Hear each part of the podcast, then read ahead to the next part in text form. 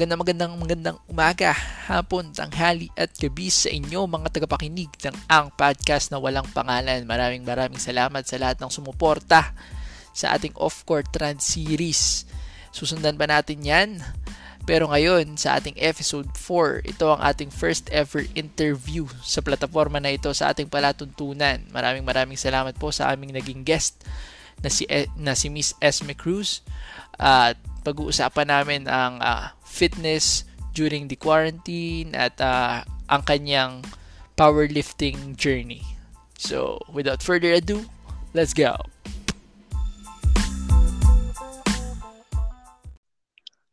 Uh, magandang umaga, hapon, tanghali at gabi sa inyo guys.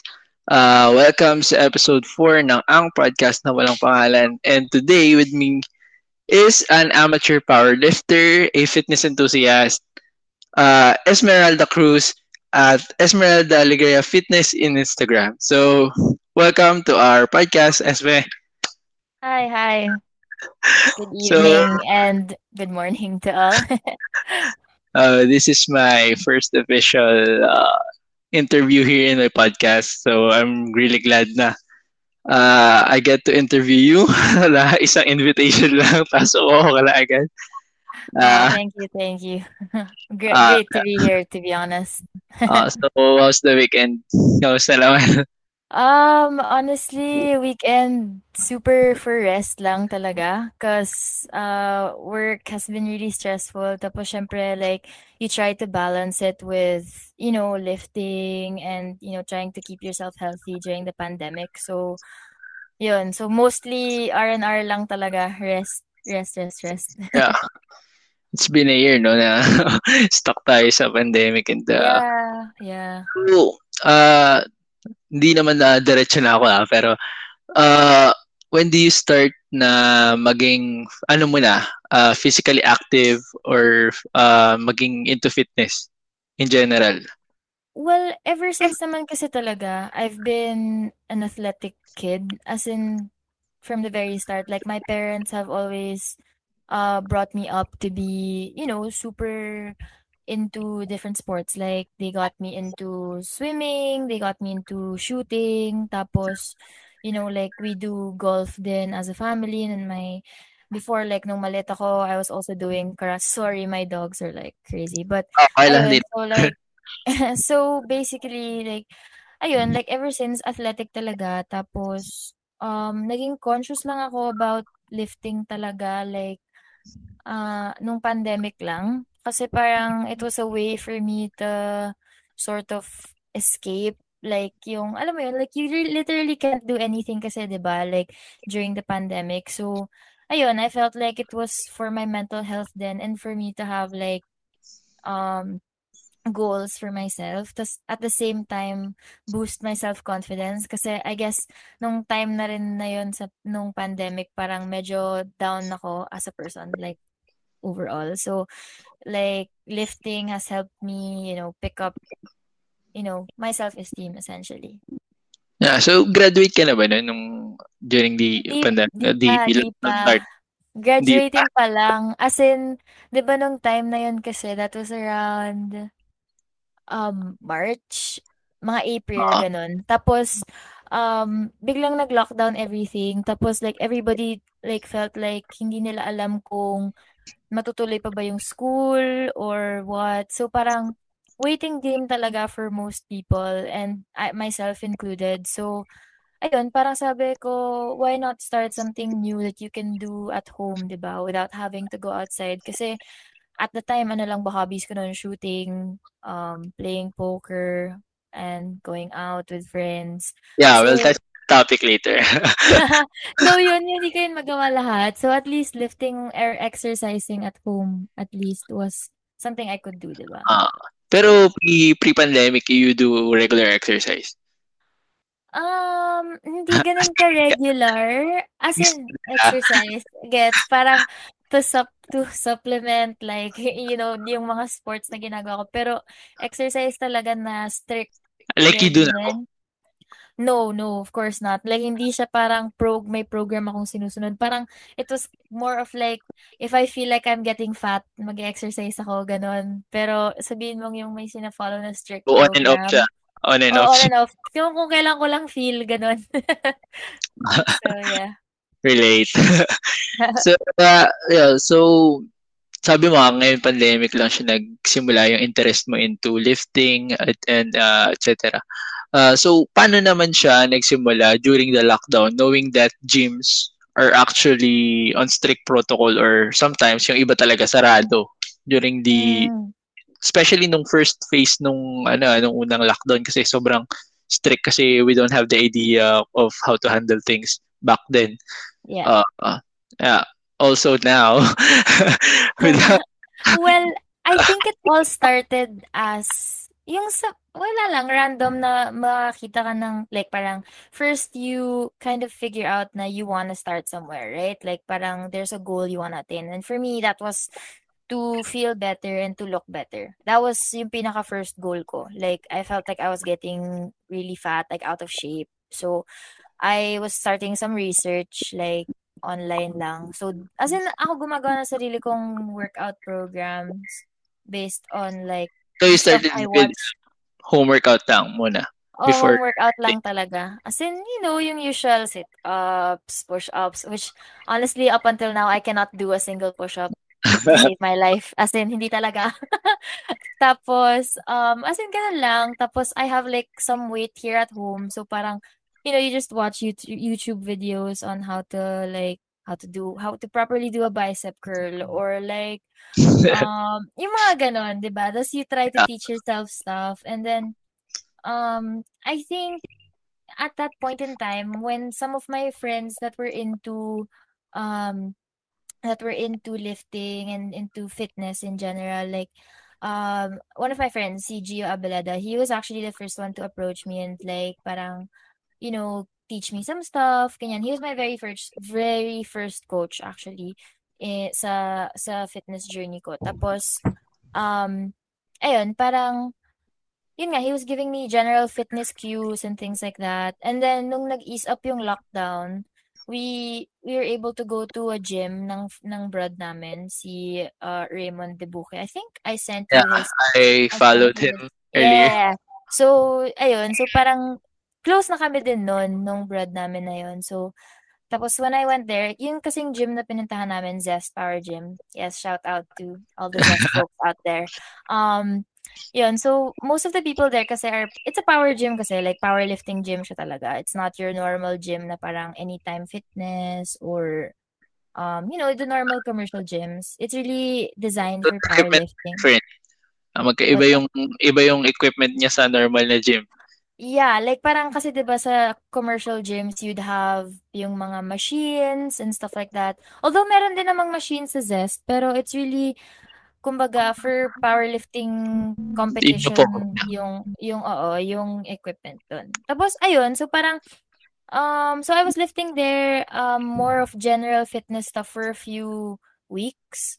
Tapos um some people sila specifically sila Ali Ali and Johan Chan, um, they were like, why don't you try powerlifting, ganyan, ganyan. And they, si Ali kasi, she was my, um, ka-department ko siya sa UP. Like, she's, kasi metallurgical engineering ako, and then she was materials engineering. So, like, we knew each other, um, from UP. Tapos, ayun nga, we kind of like reconnected sa, sa gym, and she was like, why don't you try powerlifting? And then, at the time, parang syempre yung, connotation ko of powerlifters were like big chunky people na parang that wasn't something that I kind of like that wasn't something I wanted at the time. Like parang it was kind of me um wanting to be back in shape kasi I had dreams of like going and competing ulit sa pageants and stuff like that. So that was okay. yun yung parang goal ko at the time. So parang sabi ko oh powerlifting? Like as in yung mga binubuhat ng mga tao doon like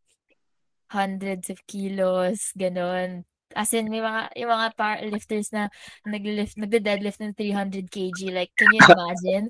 So, parang, as a newbie lifter, when I was there, I was like, oh my God, like, this is so scary, ba So, ayun. Pero eventually, when I tried it, As in, na-demonyo ko, essentially. Parang they were like, ito, to, to, try mo. Ganito lang naman eh, ganyan. Tapos, it was kind of like, you know, parang they were, parang nabibi ka, pero it's not really bad influence, right? Pero parang ah. na-BI ako into powerlifting essentially. And my very first lift was the deadlift. And it felt very natural to me and I don't know, it, it felt like ibang ibang kind of high siya when you're able to pull uh weight like that. Tapos ayun nga, they were saying kasi na parang I generally have very long arms which is good for the deadlift. So parang ayun, doon na siya nagsimula hanggang sa I transitioned into being coached by yung boyfriend ni Ali, si Johan, um, because he's more powerlifting specific. So, yun na, doon na nag-start yung powerlifting journey ko essentially. Oh, sorry. Sa mga viewer, sa mga listeners natin, para lang i-clear natin, what's the difference between uh, yung sasabi mo nga yung uh, yung bodybuilding uh, which is you're just lifting weights in your own. Nung simula, uh, what's the difference between bodybuilding, weightlifting, and powerlifting? How how is it different?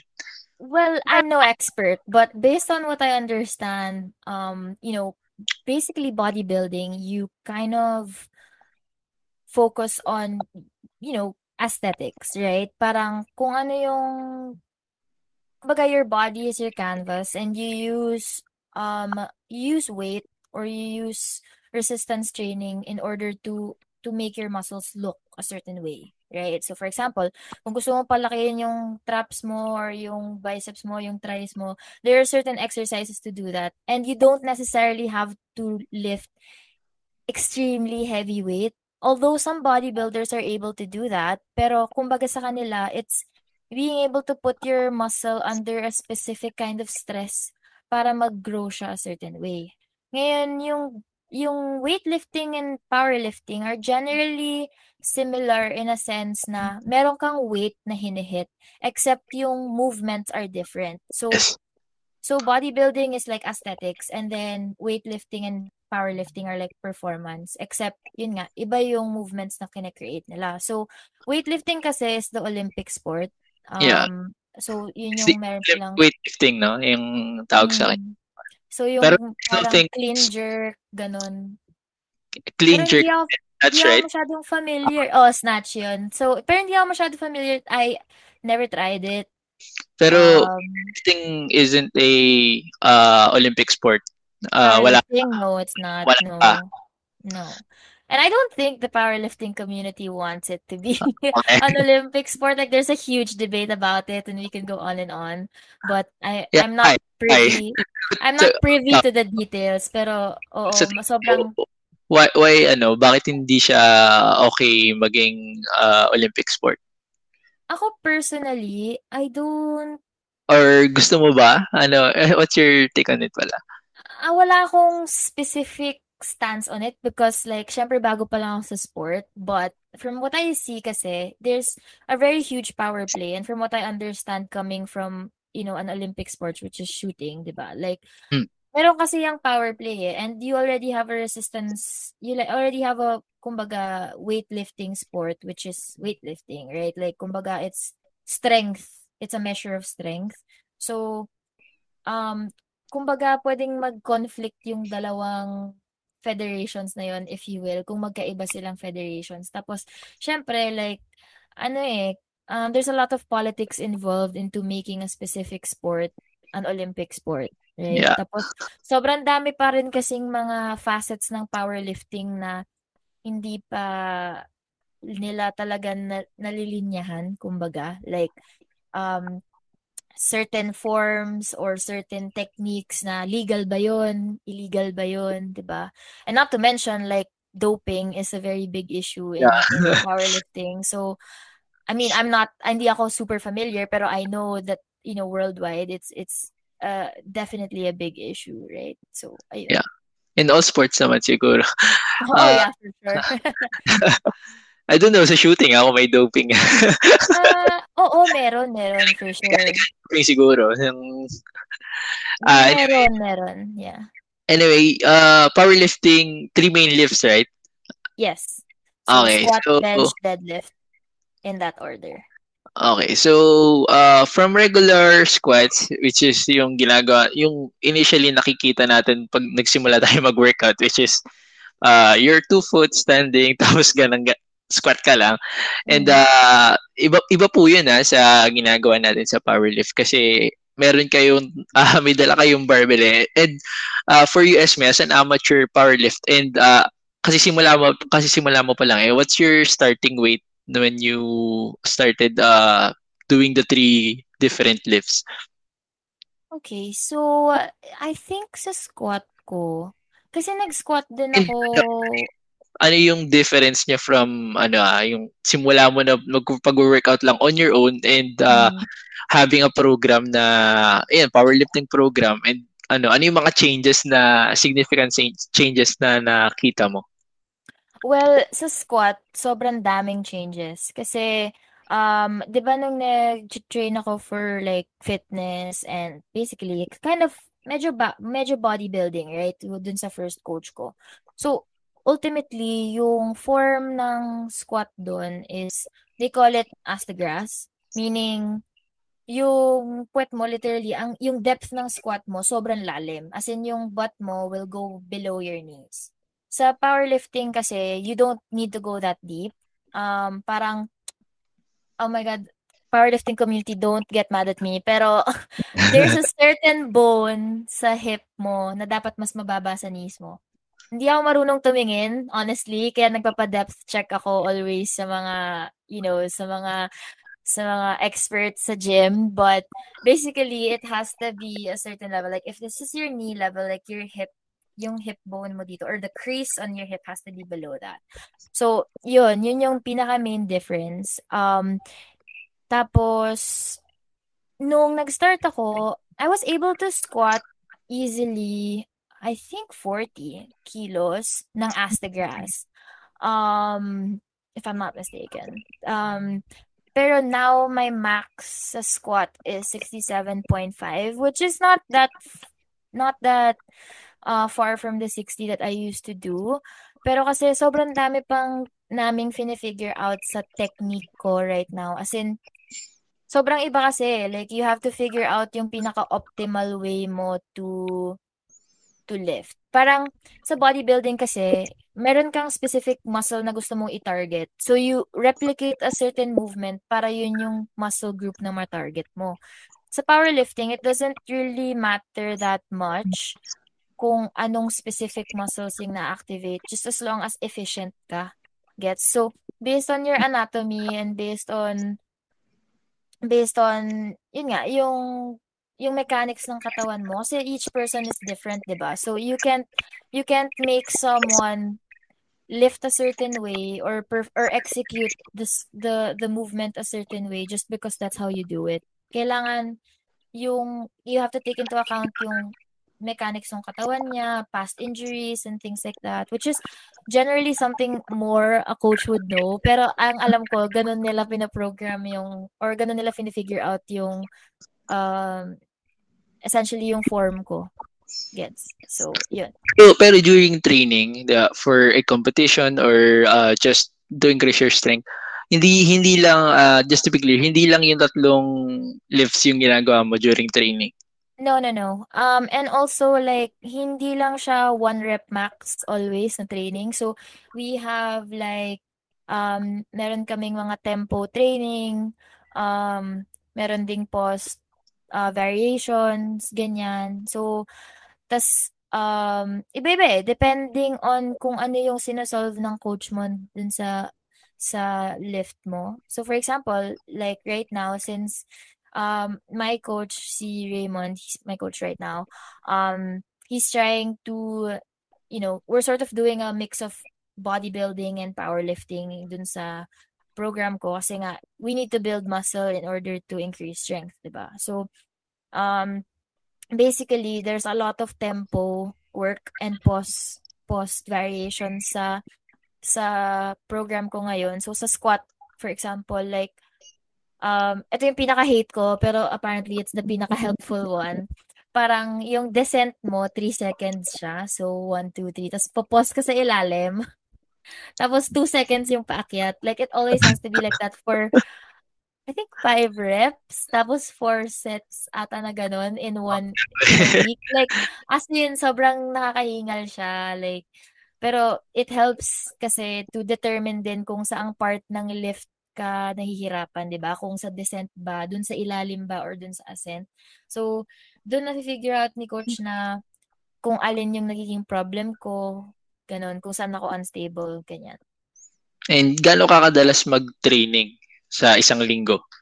Um, right now, yung program ko kasi is four days in a week. Pero I think that really depends on on the coach din and kung ano yung mapag-agreehan nung client or nung nung athlete and nung coach. Kasi right now fini-figure out din namin kung ano yung best for my schedule kasi 'di ba like you know, you know how work is 'di ba? It's difficult. To... For the record po sa mga listeners, uh Esme and I are workmates and uh nagtatrabaho kami sa oras ng sa ibang bansa. So ibang bansa yung oras namin. So we're I think 12 hours behind.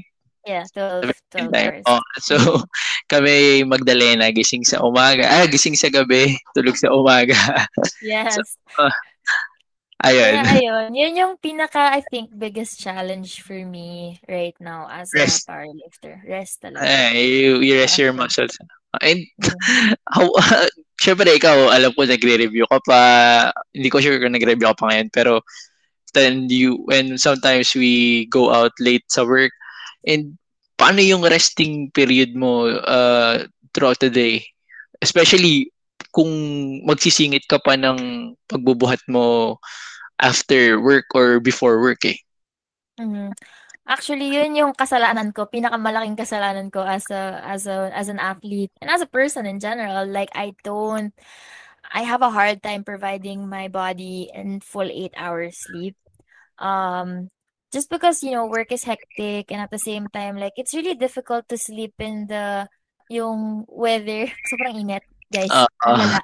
tapos um aside from the heat syempre I live I live with my family like my siblings my parents and as you can hear the dogs. Um sobrang pag maingay tapos umaga tapos maliwanag hindi ta- ang hirap talaga matulog. Um and I think um as my all of my coaches na naging coach ko, sleep is very important and it's kasi yun yung nag-help sa'yo na mag-recover and without recovery, you can't become stronger, right? So, yun yung I think biggest hindrance ko right now as a as an athlete, yung being able to rest kasi yun nga, schedules and stuff. But hopefully pag uh, um I figure stuff out, you know, I can get better rest. Okay. Nice. Uh, let's talk about competitions uh, in powerlifting. I know you just uh, entered or uh, participated in your first uh, meet. Tama ba? Meet yung tawag natin. Yep. Yep, first meet. Yeah. Uh, okay. So, pag-usapan muna natin yun in uh, yung iyong first experience. So, uh, one year in into powerlifting and uh, you joined your first uh, amateur meet, tama ba? Yeah. tama ba yung term ko? And uh, mm. you competed in what division? Uh, I competed in the 63 kilogram uh, open, women's open. Okay, so the, you cut weight or ano, nag naghabol ka ba? Hindi naman kasi basically pag 63 uh 63 and below dapat yung weight. So mm, okay. Um uh, mga a week before, medyo kinakabahan ako kasi ang walking weight ko was 60 64, 65. Since, because I, that was like the time na I think I was about to get my period or I had my period. So, you know, women, like we usually bloat at that specific time. So, sobrang biglang bigat ko, sobrang bloat. Tapos parang kinabahan ako, sabi ko, oh no, kailangan ko ba mag-cut? Tapos parang everyone was like, hindi, hindi yan. Basta uh, before comp, or before weigh-in, like just don't eat a lot, ganun ganun. So, okay. So, sinunod ko lang yung mga tips ng mga veterans natin na tropa. And, yun nga, hope, yun nga, nung pag-weigh-in ko naman, um, 62 point something yung weight ko. So, so okay naman. Um, That's, I made weight naman. Last ano yan, di ba? February, if I'm not yeah, mistaken. last. Okay. Mm-mm. And and uh, during that time sa work, medyo lagi tayong nagkaka-video call sa beta call, di ba? So, Yep. pero I don't get to ask you about that kasi gusto ko pag-usapan natin yun dito. So, so ano nangyari nung uh, first uh, meet mo? How how did it turn out? And what's So- your goal going into the competi- co- going to into the competition considering na yun yung first uh first meet mo? Um, ang goal ko lang talaga dun is wag mapahiya yung self ko. As in, by pahiya, I mean, like, don't, hindi mabokya sa kahit anong lift. Kasi, basically, you have three attempts per lift. So, tatlo sa squat, tatlo sa bench, tatlo sa deadlift. So, that's nine total. So, parang, ang goal ko lang talaga is wag akong mag, mabokya sa kahit isang lift. So, meaning, I have to make at least one lift per per lift, right? I mean, one attempt per lift. Yeah, sorry. So, um, and I know, at I wanted to be able to hit at least yung mga normal kong hinihit na weight sa training, which I did. So, um, I think the most stressful part was yung the morning of the the meet. Like, you know, I had to buy like food, tapos syempre I was super worried about not making weight. Um, tapos syempre yung kaba, alam mo yun, na uh, hours before the competition pa siya. oo, ours, ours. As in, syempre parang kinakabahan ka kasi what if you don't make weight? Kailangan mong mag kailangan yung term nga nila is kailangan mong dumura-dura para medyo gumaan ka. Like, And and hindi ito yung first time mo doing competition, di ba?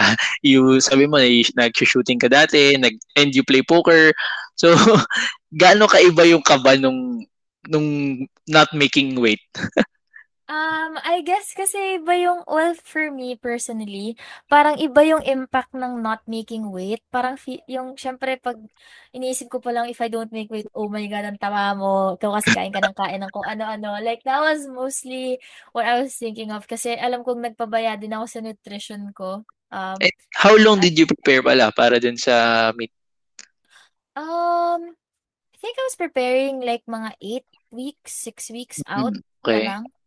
Um, mga ganun. Yeah, mga 8 weeks siguro. So, um, ayun, pero I wasn't particularly paying attention to nutrition nga and rest at that point in time. So, doon ako kinabahan kasi, yun nga, nung medyo palapit na yung comp, nung nag-weigh ako, parang lagpas ako ng 63 parate. So, yun talaga yung naging pinaka-fear ko nung time na yun. So, so anong ginawa mo? Yung dura-dura something? Hindi naman. Like, kasi nung um, nag, nag-weigh ako the night before, um, I was like 63 sakto. So, sabi ko, okay, so I just have to not eat so much para pagpasok ko, you know. Pero kasi you can never really know with weight minsan, di ba? Parang Mm. minsan you're this weight, minsan biglang mag-shoot up. So, ayun. So, okay. So, ano nangyari sa first meet mo? So, ayun. So, parang, um, Three, three lifts. mm, Three attempts per lift. Mm. So, ah ang kinukuha doon, yung highest mo na, ano, na malilift sa three attempts mo. Yes. Pero And- may rule, may rule kasi sila eh. So parang kunyari, mag-attempt ka ng 60. Tapos, let's say ma-fail mo siya, bawal ka nang mag-attempt ng mas mababa sa 60 din sa susunod. Mm, So either retain mo or go higher. So, yung first kong lift, so squat yung una, di ba? Yung first ko, good lift sana siya, kaso ginump ko yung command. So, may commands kasi yun, di ba? So, may command kasi siya. Um, so, sa squat is, uh, may start command. So, ibig sabihin, mag-off rack ka. Pag off rack mo, pwesto ka. Tapos, pag nag-start yung ref na, or yung official na start, tsaka ka lang magde-descend sa squat. So, pagka nag-start ka nang hindi siya nagbibigay ng start command, parang hindi na siya counted. Oo. Tapos, um, pag tayo mo, tatayo ka, di ba? After ng squat, tayo. Hindi mo siya pwedeng i-rack hanggat hindi sinabing i-rack mo. Ang nangyari, pag tayo ko, sa sobrang hype ko na na-make ko yung 60 kg lift, nirack ko kaagad. Tapos parang, oh no, nung narack ko kaagad, sabi ko, oh no, I forgot. Parang, so akala ko rin talaga, tinawag na ako nung, nung ref. So parang, oh no. Oh well. Rookie mistake. Rookie mistake. So, tapos, know, everyone, my friends that were there were like, hindi, okay lang yan. Basta next time, focus, pay attention sa commands. Tapos, Ah, okay. um, eventually, na-make ko naman ata yung 65? Oh my God, I forget na kung ano yung lifts na na-make ko nun. Pero, na-make ko yung sunod na attempt. Um, I think I made the last two. So, 60, 62.5, tsaka 65 ata yung attempts ko nung time na yun. Um, so, yeah, 65 ay yung alam kong na-make ko na lift for squat. For bench, um, ganun din. So, mahirap lang sa bench kasi sobrang daming, actually, bench is my latest lift out of all Yeah. lifts. I saw your, ano, yung mga post mo. And ah, ako ha, nagpupunta kasi ako sa gym before nung college. Nakikita ko yung mga nagbe-bench press. Yung likod nila naka-flat talaga dun sa ano, dun sa ano ba tawag dun? Basta yung Sa flat yung bench, yeah. ah sa bench. Tapos and nung nakita ko yung videos ko, and ah, nanood din ako kanina ng ibang competition ng powerlifting. May arc eh. Mm. Ah, ba- bakit bakit may ganun? Um, not all powerlifters have an extremely high arch, but um, yung arch kasi is a way for us to Oh my God, papagalitan ako, hindi ko alam yung tawag. Pero, retract and depress your scaps. Ang alam ko, yun yan. Tapos, it also protects your shoulders kasi pag sobrang flat mo kasi sa bench, parang may tendency na gamitin mo yung shoulders to press. 'Di ba? So, pag naka, pag naka-arch ka, medyo may pressure dito sa may traps, ganyan. So, yung movement mo is more focused sa chest tapos, you know, you you get to put your entire body in tension. So, hindi lang ito yung nag na, na, na lalandingan ng weight essentially. So, nagagamit yung iba mong muscle kapag ano. Yeah. So, Okay. mas mas tight ka kumbaga pagka ganun. Yeah, and uh, ulit, first lift mo is squats, then bench press. Mm-mm. So, kamusta naman? Yung Bakit bench mo siya? ko, um, ang hirap kasi talaga ng bench for me. Um, 'di ba nga kasi sabi ko nung start pa lang, I have long arms. So yun yung disadvantage ng mga deadlift specialists na mahaba yung kamay. Kasi mahaba din yung Ah, um kailangan range of motion like full eh, like extension. eto, 'di ba? Pag from here, yung yung para mag-lockout siya, sobrang haba nung ita-travel nung bar. So, compared sa mga people with relatively shorter arms, kumbaga yung lock nung, kasi makakonsider lang siya as na-make mo yung lift pag from from lock position, bababa siya hanggang chest, tapos magsa-stop, as in full stop, tapos pag lockout ulit. So, pag hindi nag-lockout yung ano mo, yung elbows mo, hindi siya counted as good lift. And, syempre, pagka yun nga, mahaba yung kamay mo, mas, mata- mas mahaba yung itatravel, di ba? So, kinocompensate yun ng iba by having a wider grip. Kasi pag wider yung grip mo to lock out, mas maikli yung kailangan na distance na i-travel. Which I did that before, yung medyo wide grip. Kaso kasi, hindi ko magawa yung sobrang taas na arch sa likod. So, basically, hand in hand daw kasi yun. Yung super high arch, saka uh, super wide grip. Like, if you could search si Hamstring Papi sa USAPL, yun talaga yung ultimate pinnacle ng high arch and ultra wide grip. Mm, oh, sobrang wide nung grip niya, tapos parang halos ganun lang yung binaba nung, tapos yun na. Kasi sobrang, pero sobrang specific nung training na yun. And not everybody can do it. I know personally I can't do it. Masyado siyang taxing sa balikat for me. Hindi ko kasi talaga magawa. So, I had to shift into a medyo medium grip. Um, kasi medium lang din naman yung arch ko. So, yun. Pero I think nung meet, I was able to make 37.5 ata. Kung di ako nagkakamali. Or 40. Hindi ko na maalala. Pero something along those lines. Yeah. hindi hindi ka naman ano parang exhausted from from squats going into bench. Di naman, kasi feel ko, nag, nag-pre-workout din naman kasi ako. Ah, so, mga 2 scoops din yun. So, yung caffeine levels ko sobrang skyrocket as in parang feeling ko gusto kong bumato ng tao. Alam mo yun? Sobrang hyper ko ng time na yun. Tapos, yeah, I and I think yung secret was, you know, rehydration and uh, uh, gummies, as in, gummy, as in, alam mo yung trolley na hotdog and burger. As in, yun lang yung, yun yung kinakain ko the whole time kasi um, carbs, essentially, you really need carbs um, sa during the meet talaga. And uh, going to the last lift, uh, ano nga yung last? Sorry, bench press. Deadlift. Deadlift. And deadlift. Okay, mm-hmm. deadlift. Which is, sabi mo, yun yung pinaka, kumbaga, pinaka okay ka kasi mahaba yung arms mo. Yeah. Pero uh, I was actually a bit disappointed sa deadlift ko. I guess it was a bit mismanaged din uh, masyado akong naging optimistic. And baka napagod na rin ako. And it was a bit humid uh, nung nagde-deadlift na kami. So, uh, nag-attempt ako ng I think that was 97.5 tas 1 100 something tapos 110 ata yung in-attempt ko. So, na-make ko yung first two, yung 100 plus, hindi na talaga siya umangat. Tapos parang I felt like may masistrain ako na something. So, di ko na siya pinilit. Like, parang I'd rather na ma-fail ko yung lift rather than ma-injure ko yung sarili ko if ipilit ko. Pero na-feel ko eh. Na-feel kong umangat na siya na konti sa floor. Pero nung na-feel ko, medyo parang may something sa may ko alam kung hamstring ko ba yon or what. Dito sa may likod. Sa may, di sa likod. Actually, parang sa may glute Mm, okay. area na parang nagka-cramp na. As in, sobrang nipis niya na, sobrang hapdi na, di ko maintindihan. I just, I just, di na. Sabi ko, I'm not gonna risk it. Like, I wanna progress more in this sport and I'm not gonna injure myself on a non-official, you know, parang fun, fun meet for fun, meet for fun lang, di ba? So, yun. Yeah. So, ito na. So, ano yung place mo nung, ay, ilan ba kayo nag, ano, nung, dun sa division? Um, Honestly, parang ako lang ata yung 63 kg na nag-compete na sa Women's Open. Kasi most of the girls that were also um, competing, they were on a different weight class. So, ayun.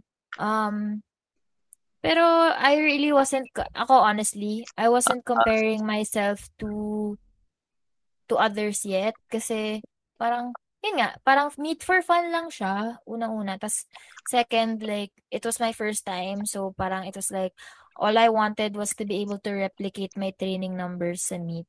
Tapos, yeah. ayun, I wanted to be friends, friends with everybody lang naman din doon. Kaya, you know, having a competition at the very start isn't the way to go, I think. Like, I want to be able to build and establish something for myself muna before I start thinking about how to beat other people. Right? Okay. Kaya tinanong ko din kanina kung ano ba yung goal mo coming to your first meet. Uh, okay okay naman 'di ba? I mean you you did what you wanted and nak- nakuha mo naman siya and I think yun yung great deal with uh, trying other things na unconventional para sa'yo kasi uh, many people ano hindi nila kayang gawin yun. Ah, kaya nilang gawin yun pero they're not able to try those things. And uh, yun, going back to the lockdown and uh, physical fitness. Um, you said nga kanina na you started working out just because uh, you feel bad for yourself but that time and uh, you're doing uh, you're doing it for something else na alam mong para ikaka, ikakabutin ng tingin mo sa sarili mo, ganun. And uh, right now, paano mo siya mine-maintain considering the the the the stress of work, the uh, the lockdown, the pandemic in general, and uh, being a working person and a young adult? I think at the end of the day, it's being able to manage expectations. Like, kumbaga, um, you know, I'm super thankful for my coach now na, you know, he's, he understands na, um, you know, where my, where I am, like, personally. Kasi, di ba, as much as I want to be, you know, very great powerlifter, he understands that there are also other facets in my life that I have to to think about and do. Like work is one, and then I have like, you know, my personal relationships with people.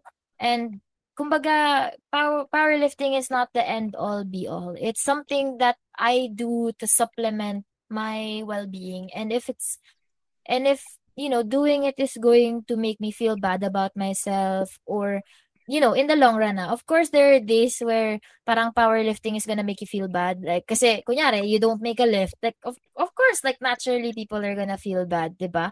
But, kumbaga, yung, if it makes you feel, if, if it makes you feel bad overall, like, over a long period of time, like, it's either you're experiencing burnout or maybe you're just really not enjoying it anymore and it's not for you, di ba? Parang at the end of the day, why stay or do something if it's not improving you overall or it's not making you happy, right? So, I think yung managing expectations lang talaga and being able to admit to yourself na may limit ka eh. Hindi naman lahat ng bagay always mong magagawa at 100%. Although, yun yung goal, 'di ba? Pero you have to be able to forgive yourself for not being able to to always be 100% all the time. Kasi life is not a sprint like like what our boss says. You know, it's not as it's not a sprint, it's a marathon and that's what life is, right? And I think that's the same thing in my powerlifting and fitness journey. It's not a sprint. What matters is where I am and the journey that I, you know, have to go through Which makes the destination even better kasi when you look back and you think, ano yung mga pinagdaanan ko to get here, diba? It's very, very nice to think na sobrang dami and very colorful yung journey to get to the destination. Any long-term plans for your powerlifting career? Well, um, nothing right now yet. I think, to be honest, I just want to be able to hopefully um be able to lift at least at least 150 by end of this year uh deadlift 150 and uh you know hopefully break the barrier of 50 kg sa bench and you know basically just hit more PRs more than ever and um hopefully gusto ko rin makakompete sa isa pang meet like I know um PAP Powerlifting Association of the Philippines is planning one this July. So, you know, I want to be able to put up better numbers than my last meet. So, yun, yun yung as in yeah. pinaka short-term goals ko. But long-term, I just want to be able to sustain lifting and, you know, um kasi marami rin akong ininvest na na equipment and resources. So, I want to just continue and progress together with my friends and hopefully once wala na yung COVID, probably compete abroad even. So, yun. Yun, nice. Pero nakikita ko naman sa sinasabi mo, when you're when you say competition, you're not competing against others, eh. you're, you're competing against yourself. Yeah, your, right. Your previous performance, di ba? Mm. So, uh, ang ganda ng ang ganda lang ng thought na there there's a certain sport where you compete against your past self and it's mm-hmm. actually a test of strength. Mm-hmm. Saka, uh, ano, parang beauty of gusto, lifting. Yung gusto ko lang din kasi na reason bakit gusto kong mag-compete sa iba-ibang place is because you know, iba yung feel kasi, 'di ba? You put yourself under different kinds of stress. Pag I mean, kumbaga parang kung like sa like sa life, 'di ba? Kung parati kang naka ano sa shadow ng parents mo, like are you ever gonna like have something for yourself? Like yung conditions aren't yung conditions aren't ano eh changing kumbaga. So you're not challenging yourself. Unlike if you go let's say to the States to compete, like, sobrang dami ng field. Iba yung magiging effect nun sa mental toughness mo and mental strength mo. So, that's one thing, di ba? And also, yung iba yung climate, iba yung pagkain. So, kumbaga, yung adaptability mo as an athlete na test. And that's, that's, I think, what makes being an athlete exciting for me is yung being able to adapt to different uh, stimuli all around you. Yeah. Yeah, I've always wanted to be a MMA fighter. Why not? Try mo. Circumstances or ano, are not kind to me right now. Oh no.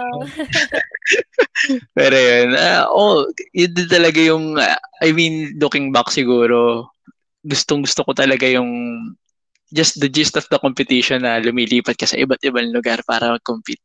Right? And, Kasi uh, journey, di ba? And adventure. Uh, like, kapag may crew ka, imagine mo, travel kayo, tapos after ng competition, kakain kayo somewhere, explore. Uh, like, that's, that's, that's really what it is, sa totoo lang. Yeah.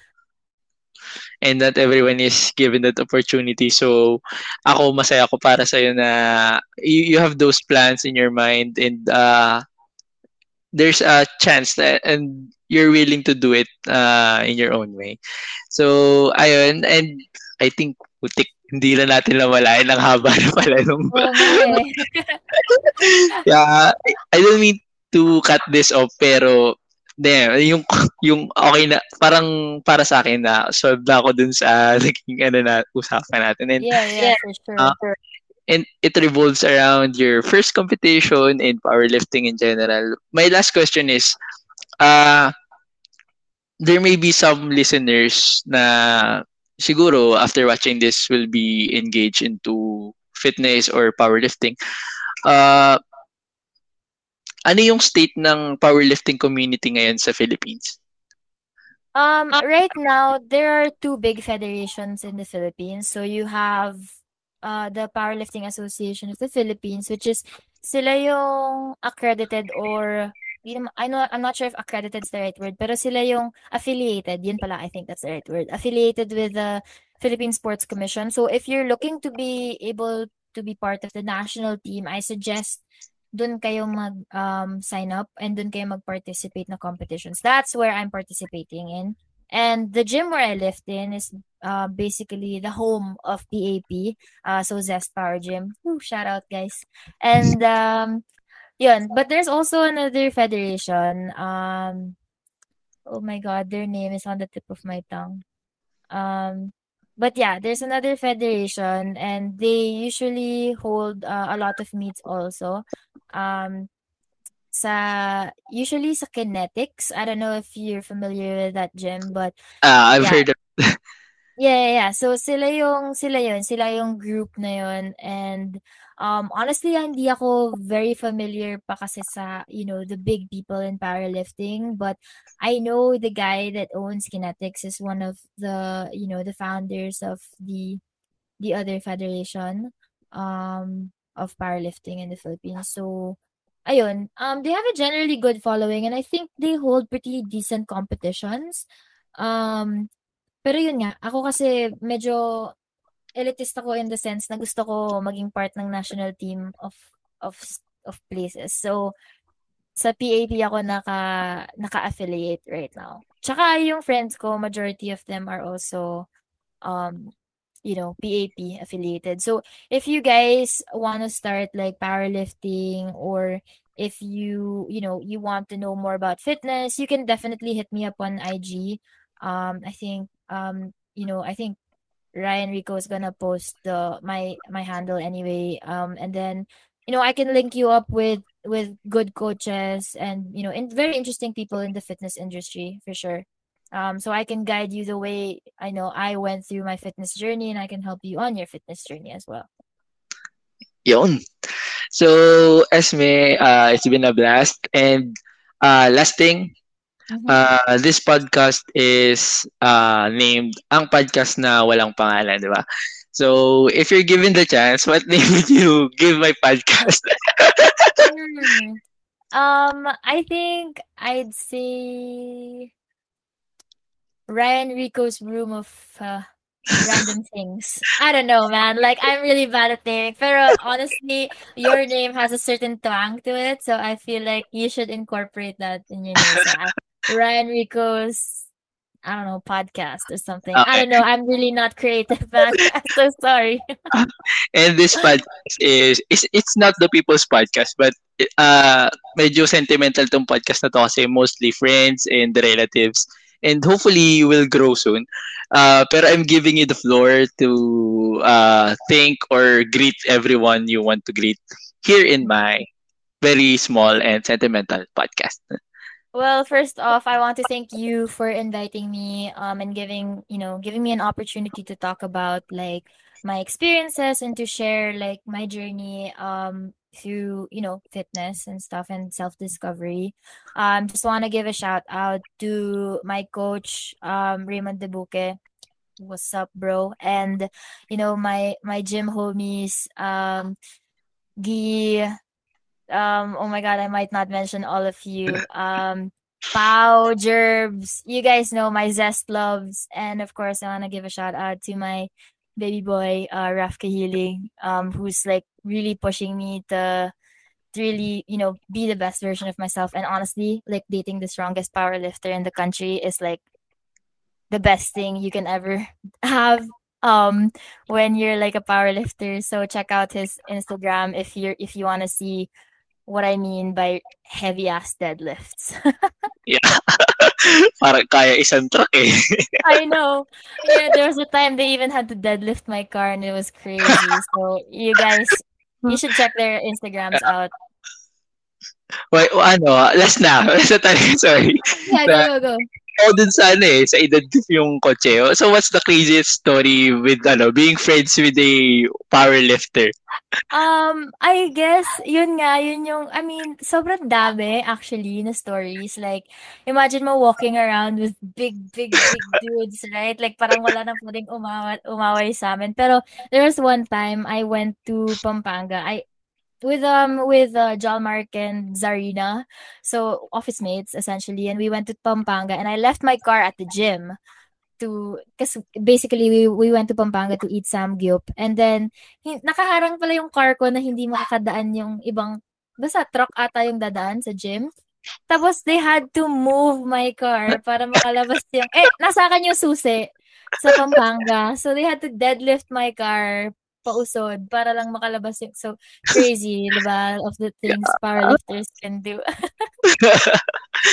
so, yeah, anyway, meron pa tayo laban mamaya. um, bro, bro, we're gonna whoop your ass. Nag-training ako. So, uh, uh, may match pa tayo mamaya. Pero yan, thank you very much. It's been 50 minutes of our long talk. Grabe. Yes, bro, it's crazy. I mean, you know, we can hit me up if you want to invite the other folks next time. Definitely yeah. hook you up with them. Yeah. So, thank you, thank you for accepting the invitation. Na isang isang message ko na sinend. Uh, yeah, thank you, thank you very much. And thank you for the time. And uh, Thank, uh, thank you guys for listening. Salamat sa pakikinig dito sa ang podcast na walang pangalan. Ako ulit ang inyong host, si Ryan Manodrico, and this is my guest, Esmeralda Cruz. And you can follow her at her IG at Esmeralda Alegrea Fitness. Tama ba?